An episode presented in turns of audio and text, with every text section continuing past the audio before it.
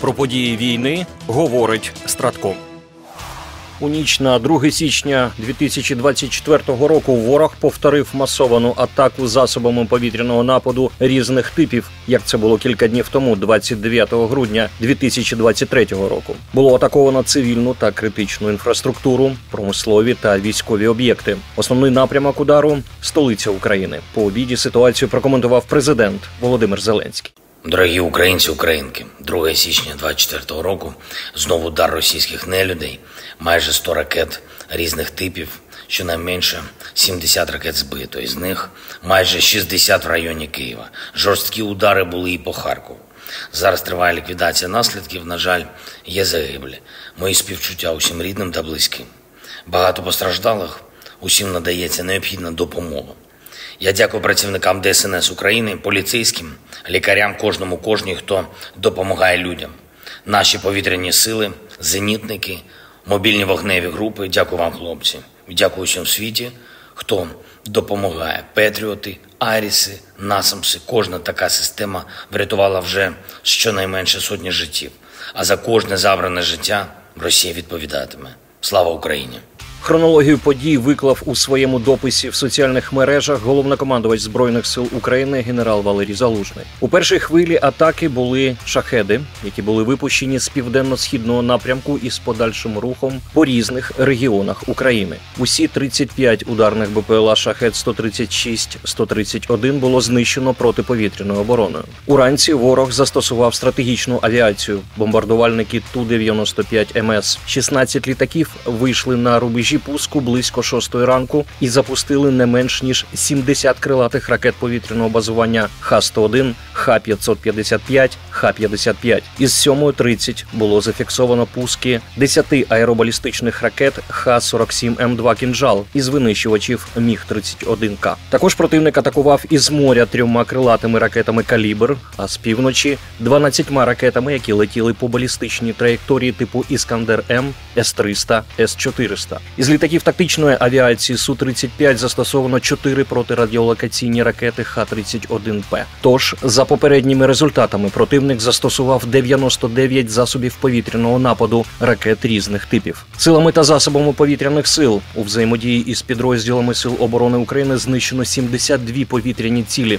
10 із 10 аеробалістичних ракет «Кінжал», 59 із 70 крилатих ракет Х-101, Х-555, Х-55, 3 із 3 крилаті ракети «Калібр». Після закінчення атаки командувач повітряних сил збройних сил України генерал-лейтенант Микола Улищук у своєму телеграм-каналі написав наступне: результат бойової роботи, який ви бачите щодня у нашій інфографіці, дається нелегко. Він досягається завдяки наполегливій праці тисяч захисників неба усіх сил оборони України, які без сну та відпочинку боронять країну. Усім дякую за захист держави, за мужність і героїзм.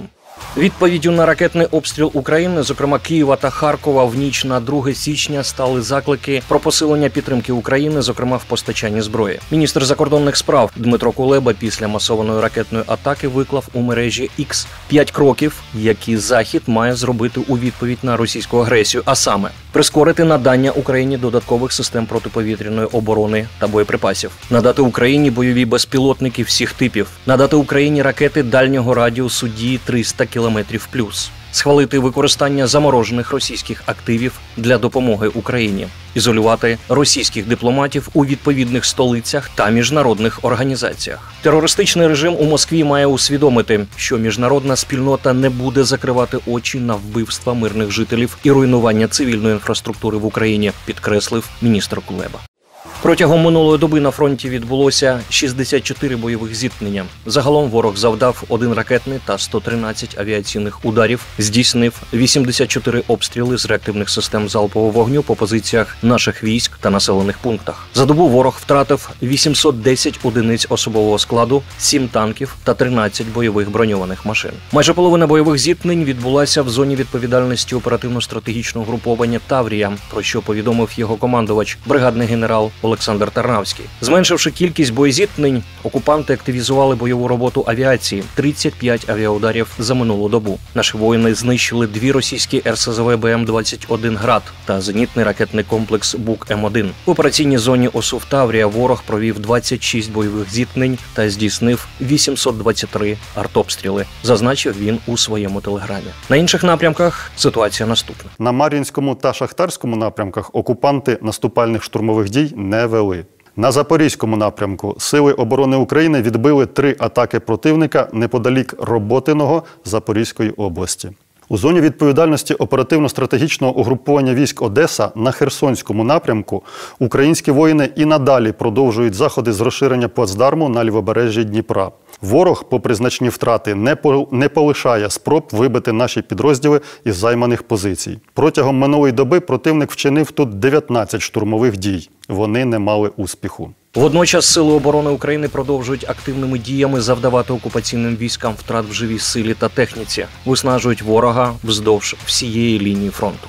Уряд Норвегії дозволив з 1 січня прямий продаж Україні зброї та товарів військового призначення. Це було зроблено в якості виключення, оскільки норвезьке законодавство забороняє виробникам безпосередньо продавати зброю країнам, що воюють. У надзвичайній безпековій ситуації, що склалася внаслідок агресивної війни Росії, нам вкрай важливо продовжувати підтримувати Україну. Ми повинні планувати можливість того, що незаконна агресивна війна може бути продовжена. Тому уряд ухвалив рішення дозволити прямі продажі зброї та продукції оборонного призначення норвезької оборонної промисловості Україні, заявив міністр закордонних справ Норвегії Еспен Барт Ейде. Відтепер експортні ліцензії для прямих продажів видаватимуть після ретельної оцінки кожного випадку такого експорту за наступними критеріями: продавати зброю можна лише українській владі. Заявки мають містити документацію та державні гарантії щодо кінцевого використання та кінцевого користувача, а також положення про реекспорт. Транспортування та доставка мають відбуватися безпечними логістичними маршрутами. Ця зміна означає, що ми разом із нашими союзниками захищаємо фундаментальні інтереси політики безпеки та оборони Норвегії. Прокоментував міністр оборони Бьорн Арільд Грам дозвіл продавати зброю напряму Україні.